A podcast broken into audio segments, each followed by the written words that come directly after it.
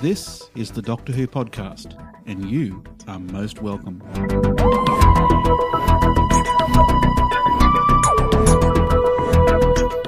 And continuing with our series of regeneration stories, we've reached Utopia.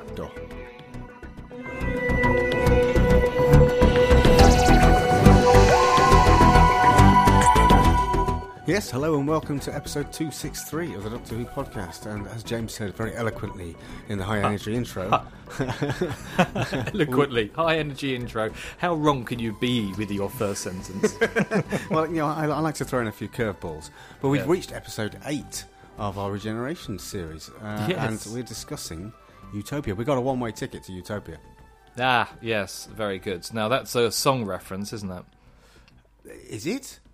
Oh, I thought it was. I thought it- you were being clever and witty. Uh, yes, yes, I am. I don't know what You're not, and I've got it wrong. What a fantastic start. Yes, welcome to the Doctor Wrong podcast. The Doctor What podcast?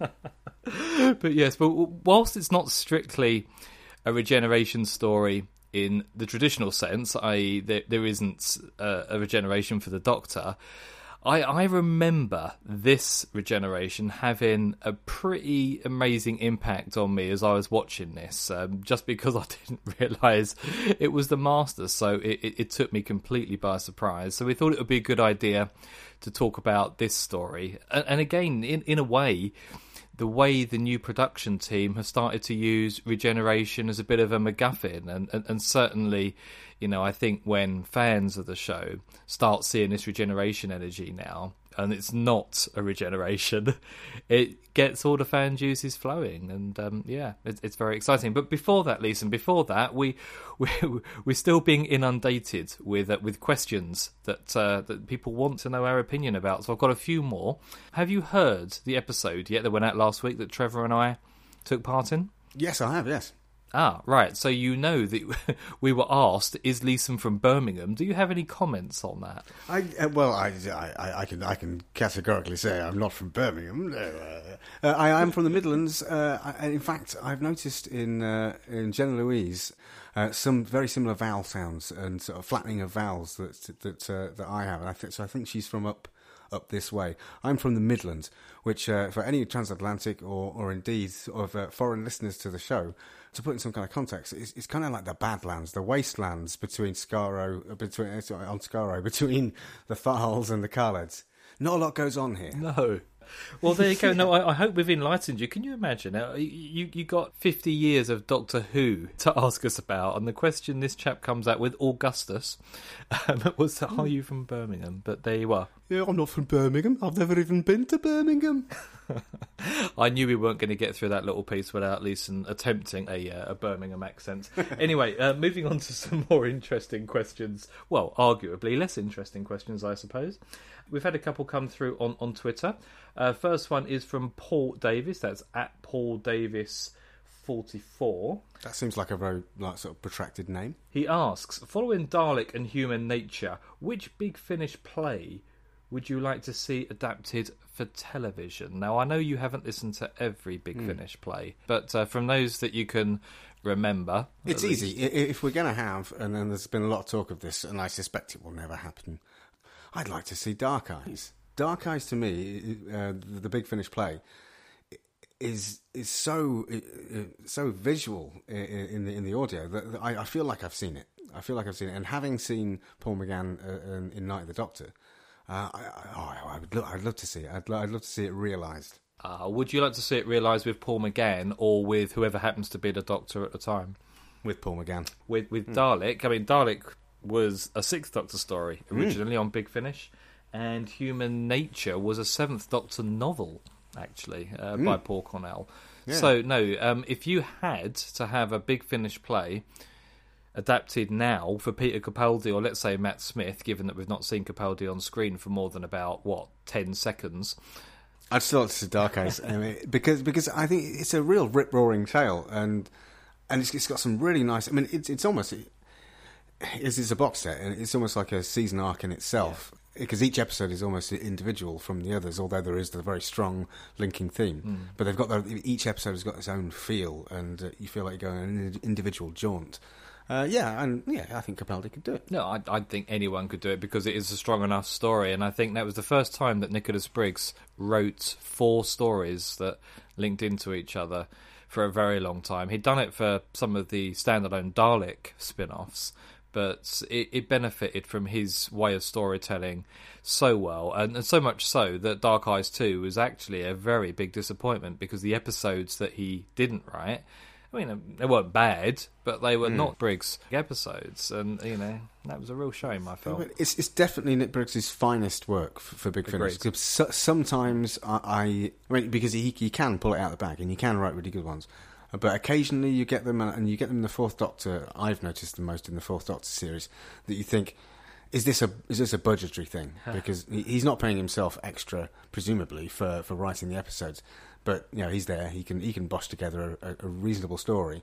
But sometimes they feel a bit like filler. Ah, yeah, I, I know what you mean. I, I, I would say that the early days of Big Finish, Briggs hit the mark nine times out of ten, and I was hmm. really, really chuffed when I saw that it was one of his stories coming up. Very much look forward to it. But you're right, there have been a couple that just feel like they've been marking time. The Nowhere Place. I don't know if you've heard that one. It was a, a Sixth Doctor story that really shouldn't have lasted more than 20 minutes or so, but somehow it dragged on for a couple of hours. But let me answer the question as well. I, I think there are three, and obviously I've had the benefit of actually thinking about this, whereas Leeson hasn't. Hmm. Yeah. Cheater. Yeah, sorry. Um, I would go back to the very early Big Finish plays. The Fearmonger. Uh, it's a story written by John Blum. It's it's a Seventh Doctor and Ace story, and it felt as though it was just continuing from the TV series. I mean, you picked up the action right in the middle of the story, so you were playing catch up. You know, it, it just kind of worked. It was a political thriller. An alien monster had infiltrated British politics in some way, and oh, it was just it was just really really good. I remember that one, and thinking at the time how good it would be on TV. Project Twilight, which was uh, a vampire story. Um, for the Sixth Doctor, very creepy, London-based, and of course had Evelyn in it. I'd love to have seen Evelyn on the television as well at Paul Davis forty four on Twitter. Thank you very much indeed. Um, next question, Gav Wood. Twitter handle is at Wood underscore Gav. How much better could the eighties have been if JNT hadn't exiled Robert Holmes? Are we talking the eighties in general? Doctor Who eighties, I expect. Okay, yeah, that makes the question easier to answer. Um, I, do you know, I don't know. Um, given, Well, was he really exiled? well, yeah, well, I think it's fairly well documented that, that JNT.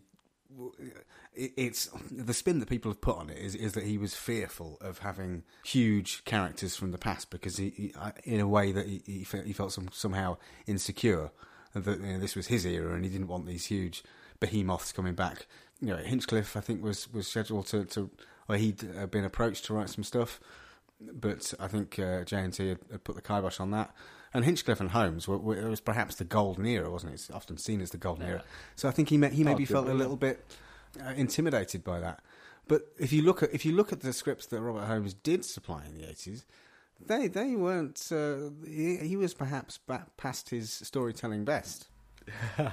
and this was going to be my point too. I think aside from caves, then what did we have? The two doctors and the mysterious planet. Yeah, I, I, I think he's written better. So, uh, first of all, I, I would contend that he wasn't really exiled. He just wrote perhaps fewer stories than he would have done had JNT not uh, fallen out with him. Um, and secondly, I don't know. Um, when you look at Pip and Jane Baker stories, I think, well, yeah, I would have preferred Robert Holmes and uh, you know, Glen McCoy. Al- almost anybody. I think I'd have said I'd have probably liked another Holmes script, but that's that's me thinking about his classic writing. You know, the, the Tom Baker and Hinchcliffe stuff, as you say. This is this is the thing though. Um, writing a show like Doctor, you're given anything you can write about anything. Uh, the, the TARDIS can take you anywhere, any situation. You, you can manufacture anything, and in a way, that that's that's the hardest thing to do. This is a problem that they found. Uh, Eric Saward and, and JNT, Eric Saward in particular, found in trying to recruit writers in in the eighties was that you know a lot of people just couldn't do it because it's like saying it's like sitting someone down saying, "Tell me a story." You know, you might have lots and lots of stories that you could tell, but, but to be put on the spot like that, to be able to say anything about anything anywhere, is, is really intimidating. Where do you take it? What do you do? I think there's only so much, so many genuinely good ideas you can come up with in, in that sort of format, as as is exemplified by uh, the Rusty Davies scripts towards the end, and some some would say the Moffat scripts, Moffat scripts. Although I think Moffat has managed to keep the quality up a lot more. Yeah, Uh, but yeah, yeah, I'd you- agree. you- because when you love something so much and you're so close to it, it, it it's hard. It's it's hard to keep coming up with good ideas. No, it is, and I think that's why you get the balance. I think certainly towards the end of any producers or script editors, traditional script editors, that is tenure, you ended up getting a mix of new writers and old hands, and it was because they needed some people who were reliable. And I mm. think it went off that scale towards the end of the eighties, where people started, and in particular JNT, started defining a good writer as someone who could get a script in on time. Didn't actually matter about the quality of the story or, Yeah. or, or the concept. That was almost, um, you know, something that he wasn't that concerned about. But, uh, but anyway, yes, thank you very much indeed uh, for the question. And I guess we should stop talking about questions, although we have had some others as well, or else we're going to take up the whole of this show talking about questions and not about utopia.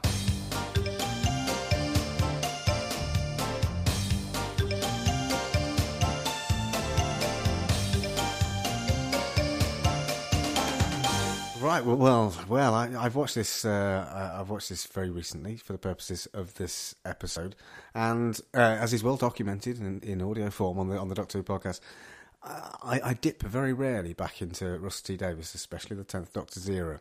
And the last time I dipped into this episode was maybe about a year ago, and I came away completely cold. And I was reminded of all the things that I didn't like about the Tenth Doctor, that I didn't like about the RTD era. To cut a long story short, I watched it again this time, and I loved it. a, b- a bit of perspective um, um, and a different mindset because Matt Smith's era is over. There's a big full stop there. We don't know what the new series is, is to bring, and it was kind of nice to go back, to go back and sort of um, without a series running currently at the moment with a Doctor we know and a production feel that we know. It felt like going back, and this is the first time that New Who has felt to me like classic Who.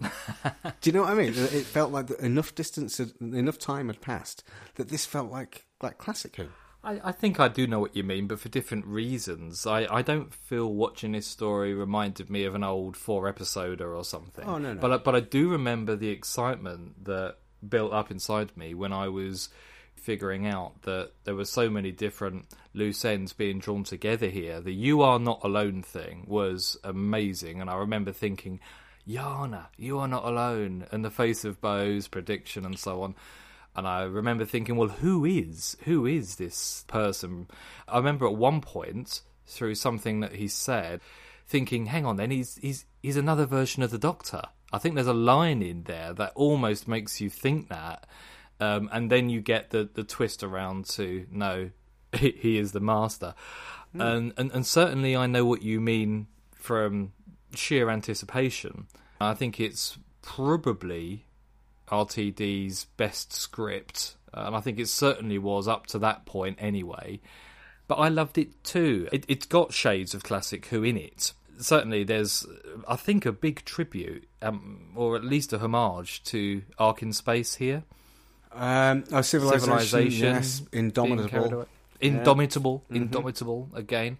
But the, but in terms of story, there's not really very much there, is there? It's actually a very very scant plot. It's a character story, and and perhaps that's why it's so good because Davies writes characters so well. And uh, when you have Derek Jacobi playing the characters that you've written, then uh, you know all the better. helps. But, uh, because uh, he played Professor Yana is an absolute delight. Um, He is. because Jacobi is able to um, to, to portray, you know, for the for the first quarter of the episode, this absolutely gorgeous, affable man who is just trying to do the right thing, and he's, he's lovingly bumbling, and uh, and like you said, James. Uh, I avoided the internet by this point, well, on original broadcast, so I didn't know it was going to be the master returning. I didn't know, and I just thought, oh, this is a nice nod because he played the master in that audio thing that, that sort of sank without trace.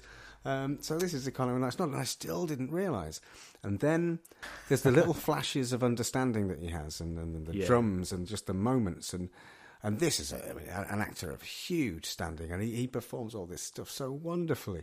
And Hmm. and as you get later on in the episode, the, it's the it's the dawning realization that y- you realize what's going to happen. I, I don't know whether people did uh, that that didn't know that uh, Derek Jacobi had played a, a version of the Master in the audio, whether whether they had the, that dawning moment at the same time.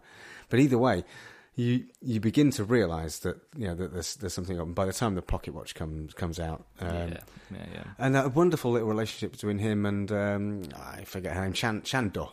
Chando. Oh, Chandor. I think Chandor. it's Chip Chiro, isn't it? Yeah. Uh, the, the actress. Now, that's, that's the one character that did annoy me, I have to say. Really? I was, I, was quite pleased when she got an electric cable stuck in her. No, Chando. well, I, I the, the, the most annoying scene in this, and you, you know when uh, we, we- we've talked in the past, and you've said certainly within Eccleston's era and quite a lot of Tennant's, there's what you define as fist in the mouth moments where you just have to bite down. Now the scene between Chantor and Martha for me is one of those scenes. It's a really naff. Oh, where she try where, where she tries to get her to not say Chan and Do. Yeah. Uh, like suffixing, prefixing everything she says. That's probably the one thing in this episode I, I, I don't like. You know, you know what it reminds me of though, I- I- in the second episode of series one, where Rose has that uh, Exactly. conversation with the with the maintenance engineer. Yes. and it's supposed to be that little humanistic sort of moment that they have, and with um, with what's her face from the Unquiet Dead. Absolutely, and I was thinking of exactly the same moment. So maybe this is something, or it's a character beat that Davies comes back to. But you know, the sets look amazing. Um, I'm slightly dubious about there being some kind of petrol-driven vehicle roaming around the surface of the planet in what was this three billion or something years in the future. Petrol driven? How do we know? I mean, and it- Professor Yana. Uh, uh, It was a Ford, I think. yeah, I know, but it doesn't necessarily have to be run on petrol. But Professor Yana had done uh, had built all that circuitry out of food. I mean, he was a genius. Uh, well, actually, while we're on the subject of Chan Do, Oh, okay. Well, we're Um, not anymore. I, for the purposes of this, uh, we are back to Chandor. um, uh, something occurred to me. I- I've, I've watched quite a bit of um, of RTD era Who and some some classic Who since we last spoke, James, and, and I, I was minded of. Uh, of something we, we had a bit of a, a discussion about uh, when we were talking about the twin dilemma, and it's about that scene towards the end where where the doctor uh, doesn't seem to uh, doesn't seem to acknowledge someone's feelings. It's um, oh yes. uh, yeah, you know, the, the geezer at the end, and he, he says, uh, I haven't got anyone to go back to. And the doctor says, Yeah, I can see that. And then wanders off. Your argument was that this was completely out of character and there was no precedent for this. For you, it was it was too much, it was too far because he, he always cares about the people that he meets on his travels. This is not the case. Uh, and uh, I have audio uh, proof, proof proof of this from the episode which we're talking about now. So, I mean, I, I know this is kind of like the guy, the guy in the pub that comes back the next night with the proof to win his argument, but um, but it is relevant because we're talking about utopia. So I'll play it to you now. The last of my species, too, though. Sorry, what was your name? My assistant and good friend, Chantho, a survivor of the Malmooth. This was their planet, Malcassairo, before we took refuge. The city outside, that was yours. Chan, the conglomeration died, though. Conglomeration, that's what I said. You're supposed to say sorry. Oh, yes. Sorry. There we go. You see? That's a totally different set of circumstances there, I think. no, no, no. It, didn't occur to him. I see what your point is there, certainly, but it, it wasn't a character trait that they were trying to establish with the Tenth Doctor. We knew that that was a an aberration. Whereas with the Sixth Doctor, because it was his first story, you didn't actually know as to whether they were trying to set up this character as an uncaring Time Lord or whether it was something that was just, you know, kind of in the tail end of his stabilization process. And I, I don't know. I, I, I see where you're going and I understand why. And I actually think it may have rung a bell in my mind when I heard that line when I rewatched Utopia as well.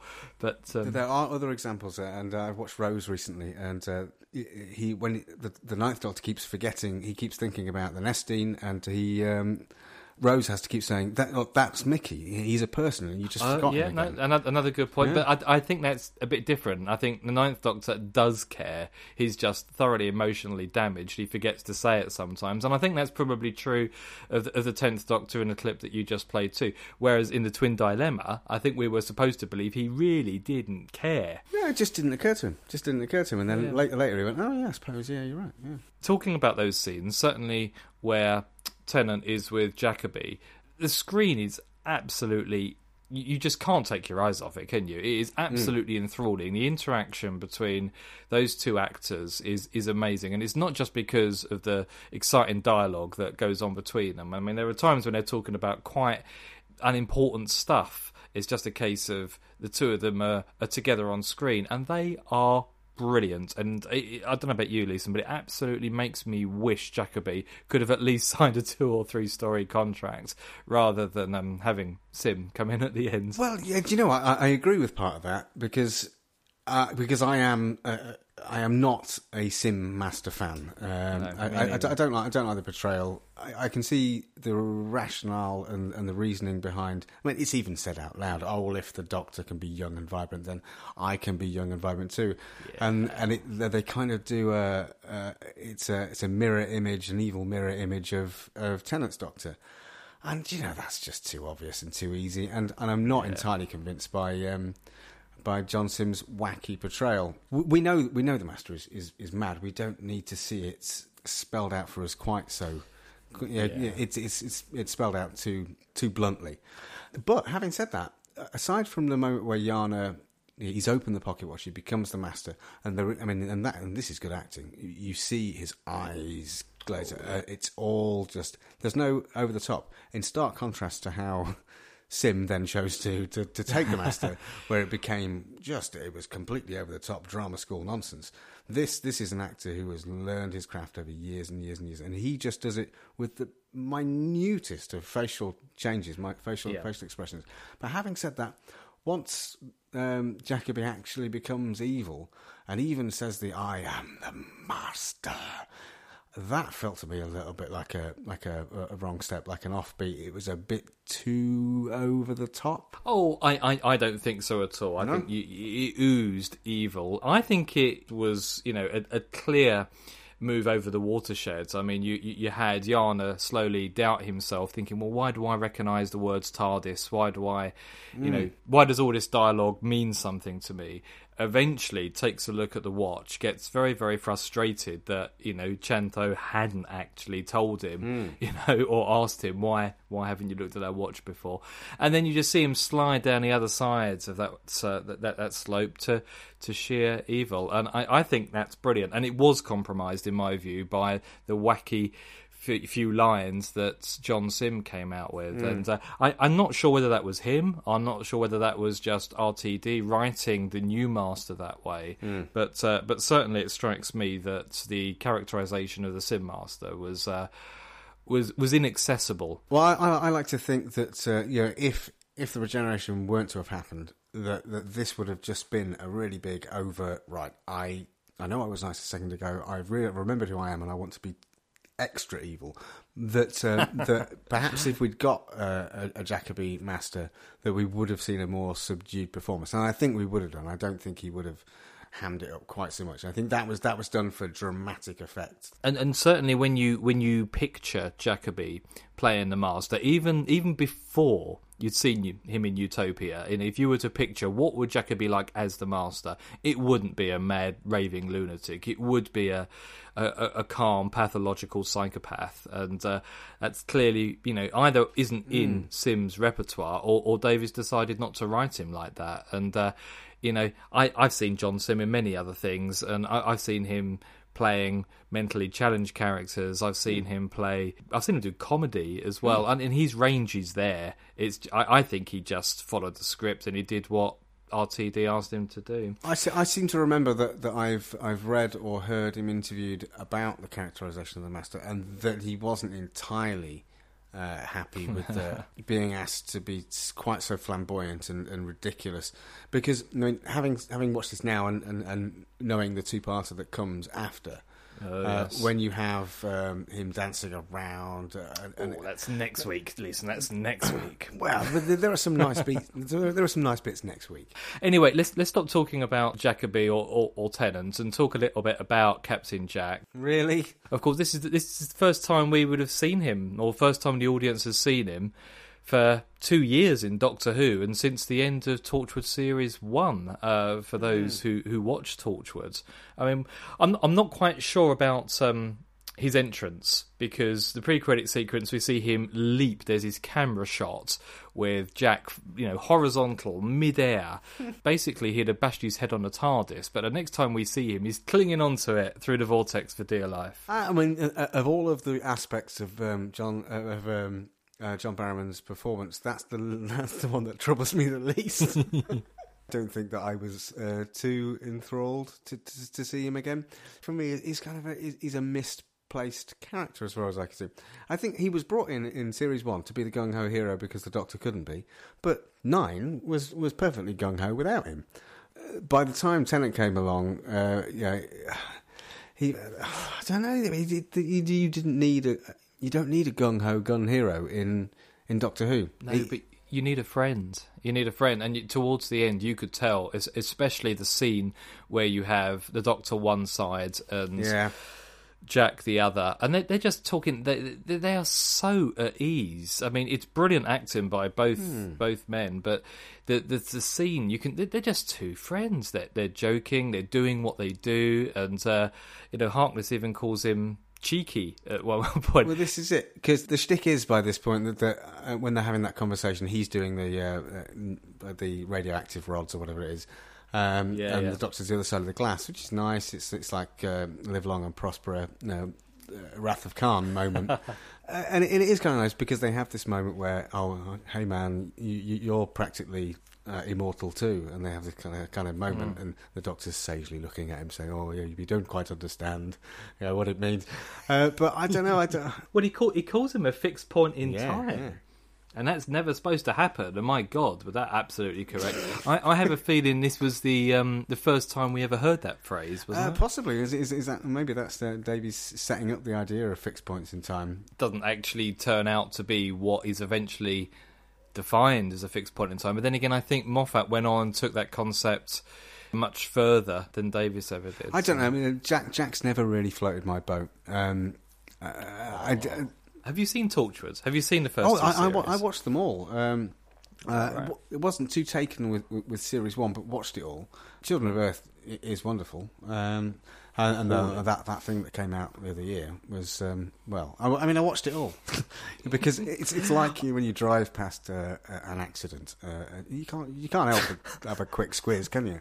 I think Harkness is really intriguing, certainly within the first couple of, of, of seasons. Well, I say the first couple of seasons, he doesn't feature in season two, but I think he's brilliant. The dynamic is brilliant with, with, with Eccleston because you would never pair the two of them up together at all.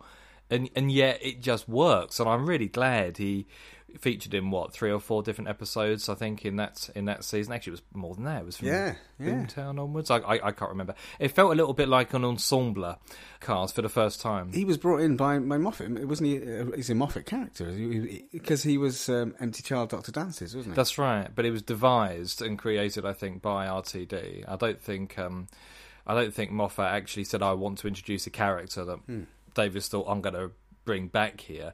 But certainly, Utopia, I think, is the last brilliant outing for Harkness, um, because the, the, the two following.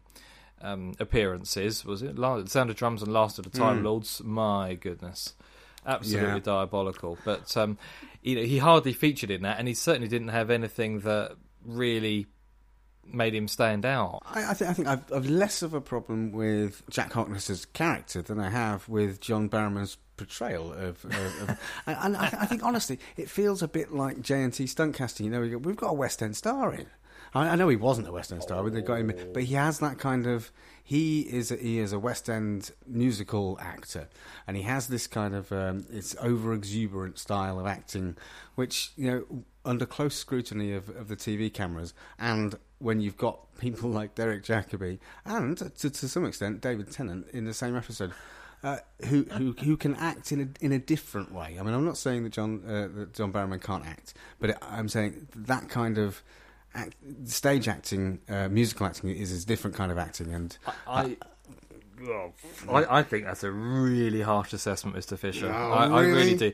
Yeah, well, he hadn't featured in every single television program ever made at that point. So, I mean, he, he he really came to prominence through Doctor Who, and that was two years prior to that, and his his reality career hadn't kicked in. I, you know, had he been deficient as an actor, I, I think he would have, you know, his failings would have been very, very visible. And I, I, I contend that he acts just as well and is just as true to the character that Davies created in this than any, any other story. I, I'm I'm not. I'm not saying he's a bad actor. I I just think he's a different kind of actor. Uh, I think he's he's a he's a West End musical actor, and he's very good at that. And and I don't I don't I don't think that translates terribly well to screen when, when you've got other actors around you, sort of highlighting your deficiencies. Oh, he was with Capaldi in Children of Earth, and uh, you know, I, I don't think his deficiencies were highlighted there at all. I, I think his presence was almost tangible uh, in, in certain scenes of Children of Earth. Anyway, Discussing John Barrowman's tangible presences. no.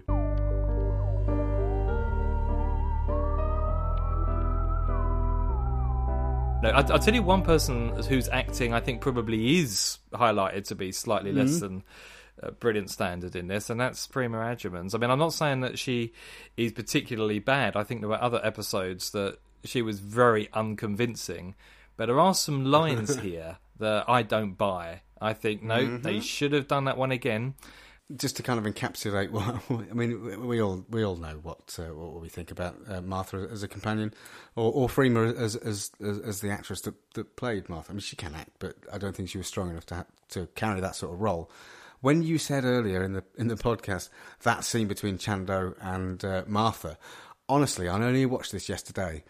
My mind went blank. I went, Martha was in it because I just I went, oh no, yeah, she was, yeah, yeah, because it's I don't know, she's just she doesn't she's not memorable. She doesn't her her portrayal as Martha just doesn't grab you. when I was describing that scene earlier between Martha and, and, Chantho, up until the point where I rewatched this, my brain had told me that Rose was taking part in that hmm. conversation. It was Billie Piper. And I, I don't think that Freema has that many standout memorable moments during her tenure, with the exception, and I must highlight this because I think she was brilliant in it, in Human Nature and Family of Blood. Yeah, but and, and this, I think this is a, I think is a, is is the flaw in the performance that it, that she fills the companion role, but there's nothing really to set. I, I know they tried to do the um, she was the unrequited love companion, which was you know, probably sounded in, in, in the script discussions as a, as a nice idea uh, to offset the Rose thing, uh, which had been running for a while. But there's, there's nothing really as as a character which defines her from any other. So you can practically you, you could slot in Tegan there. You could slot in you could you could slot in anyone uh, into any of those scripts. There's nothing there's nothing in those scripts that means it has to be has to be Martha. Tegan would have been more violent. yeah, can you, you imagine Tegan in Family of Blood? Do you know that that's one of my favourite pastimes? That is trying to insert classic companions into modern Who and seeing whether or not it would work. And do you know what? It never really does. Oh, but it'd be fun to see sometimes, wouldn't it? Well, with with the exception of the ones where they actually went ahead and did it. Um, you know, with Sarah Jane, for example, and Jo Grant in the Sarah Jane Adventures, which worked brilliantly. Uh, the only other person I think who would slot seamlessly into this, and this is a massive tangent, um, is is Sophie Aldred and Ace. I think she would have gone into almost any modern era nicely. You know, when we had Nicholas Courtney sadly pass before there was the chance to get him into the new show, and my God, they must have, they must have planned it, and we had to have these sort of posthumous nods, and it really felt like the new series had, had missed a trick here, like we've missed an opportunity. I think not getting Sophie Aldred back to play Ace in, in one of the new Yeah. in one of the new series episodes. Uh, you know, we're going to miss a trick if we don't do it. I, I think she would because she's still Agreed. young enough. Yeah, she's still Agreed. young enough to pull it off. Completely agree. And you know there were plans. I mean, she was going to appear in the Sarah Jane Adventures as Ace. Yeah, She'd had yeah. her letter. I mean, it was Yeah. It was confirmed. Um, you know, and and it's good that Courtney at least featured in, in that series Yeah. as well. But what I would have given for for them to come back in you know the Hmm. modern show, you know, either of those two characters, I think would have been Uh, w- w- would have been amazing, but um, we, we are digressing massively here. Well, yeah, and we do it so well. So why, why stick with what you're good at? That's what my mum always used to say. In that case, we'll stop.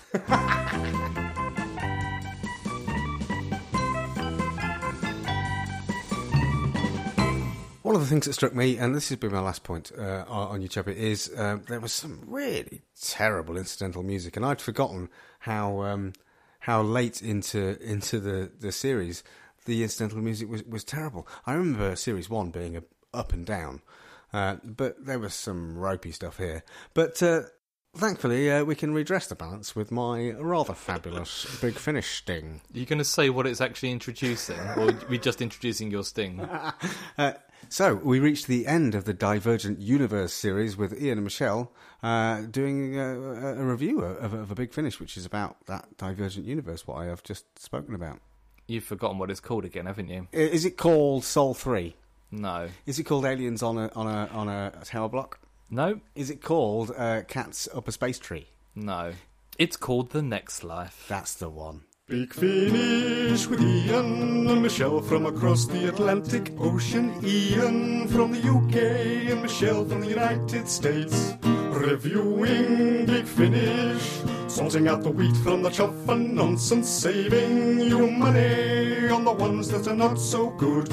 It seems like it's been a lifetime that we've been slogging through the Divergent universe, but this week we get to the final story. Thank goodness it's the next life. Doctor, what's that? Oh, much better. Up there, on the projector. polish The blue moon hurtling straight towards us. I think you'll find it's us hurtling straight towards it. Depends on your perspective. Can we not skip the debate? The point is, that we're going to get squished by it, whatever. Nil desperandum, fair Charlotte. We may be drawn into its gravitational field, but all we have to do is program a hasty materialization. So, yes, we finally reached the end of the Divergent Universe arc, which has run over the last two seasons. This final story, The Next Life, is set on a strange planet where the Doctor and his companions crash land and find themselves separated. The Doctor is in a jungle with a series of odd characters, while Charley and C'rizz are captured and have to go through their own ordeal. This was, I thought, very much a story of two sections. The first episode or two, there was some quite detailed character analysis of Charley and C'rizz, where they're taken into their past and made to relive some quite significant events in their lives.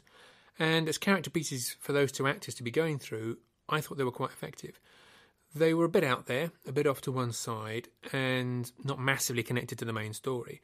But they were quite nice little vignettes, and you got to explore their stories in a way that we haven't really in the past. And then we come back to the main story, which is The Doctor in the Jungle, which is a bit more of a traditional tale.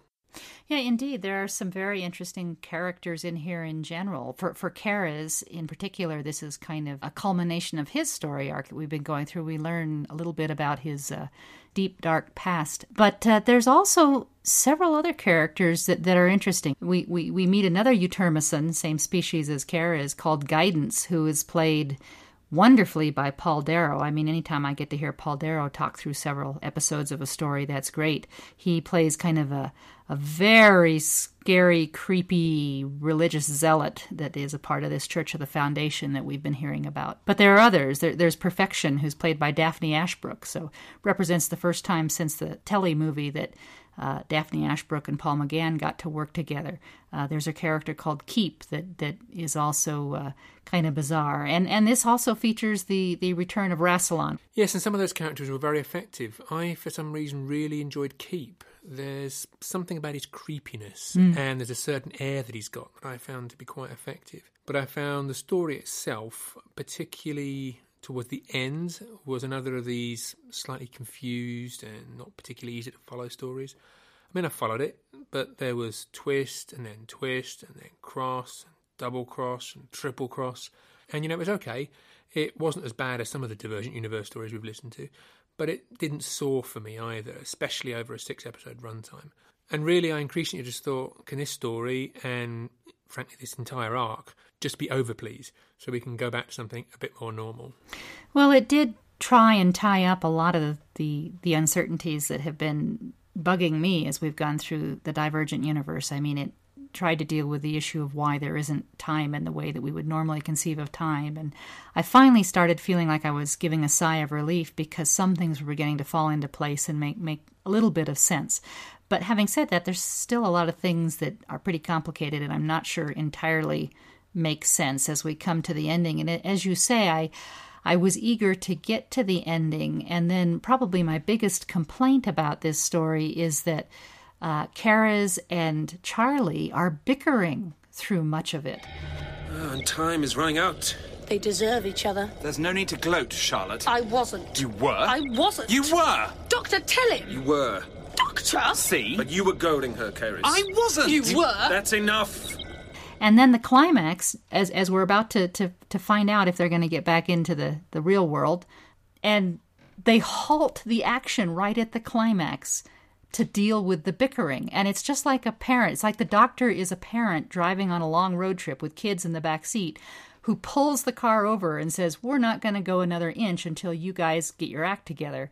And of all the times to stop the story, oh, I couldn't stand it. It was just like, come on, get me, get just just resolve this thing. Yes, I felt exactly the same way. And I suppose this is as good a time as any to briefly discuss the Divergent universe as a whole. I felt it was a nice idea to take the story into a different place with different rules, but I think it actually failed in two directions. Firstly, that a lot of the stories have just been kind of dull, to be honest.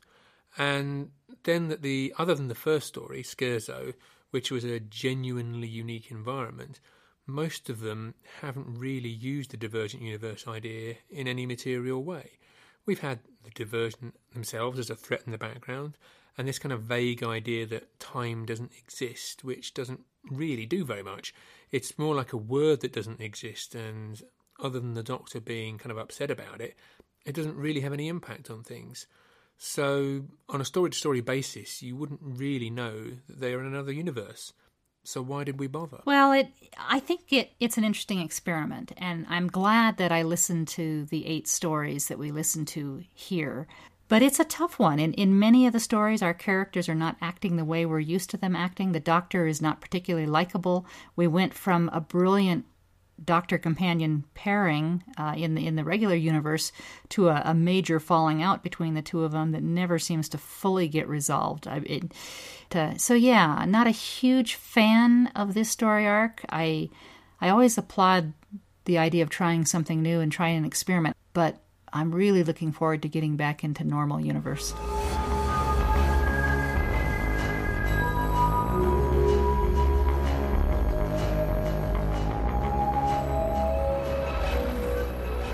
Well, thank you, Ian. Thank you, Michele. Uh, I do I can't help but note uh, that you, you seem quite relieved to to be leaving the Divergent universe, but your reviews over the past few weeks have, uh, have actually made me want to delve back into them, uh, especially some of the clips you played of, uh, of the Eighth Doctor.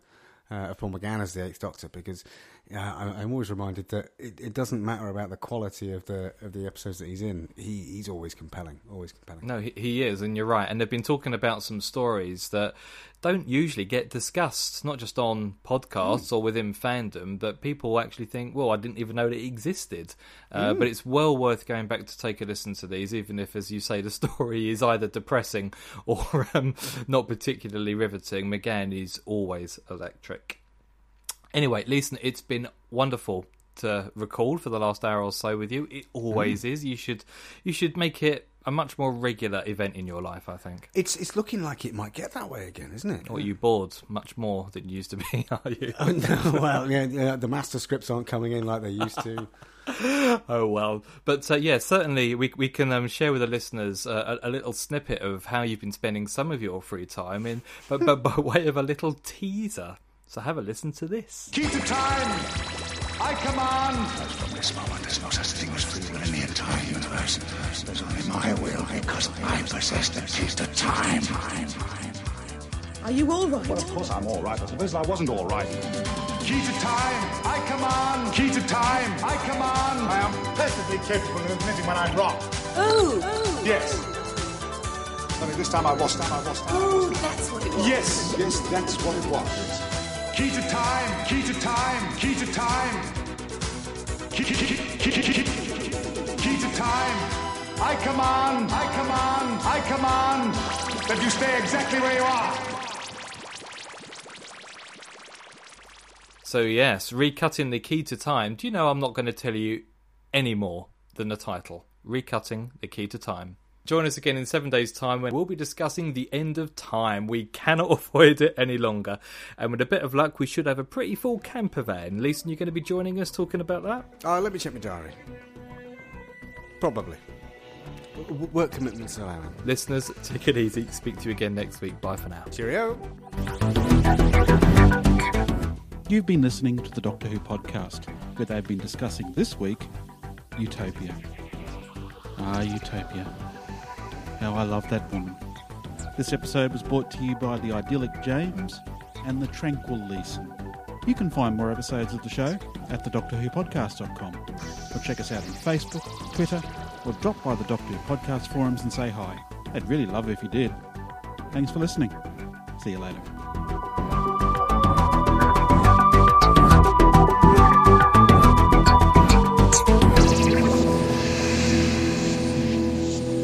Guess we should stop talking about questions, although we have had some others as well, or else we're going to take up the whole of this show talking about questions and not about Utopia. Q Sting. Thankfully, uh, we can redress the balance with my rather fabulous Big Finish sting. You going to say what it's actually introducing, or are we just introducing your sting? I don't know what I'm introducing. What, what, what are they? What are they? What are they covering this week? Oh dear. Uh, the Next Life. It's called The Next Life. It's If called. you. If you- Can you say the words Divergent Universe somehow as well? To say that the Divergent Universe arc has reached its climax or something, and Ian and Michele are coming in from Divergent Universe, something along those lines. Uh, like sitting at the foot uh, of a divergent pumpkin covered in blancmange. It's time to join Ian and Michele for their last instalment from the Divergent Universe.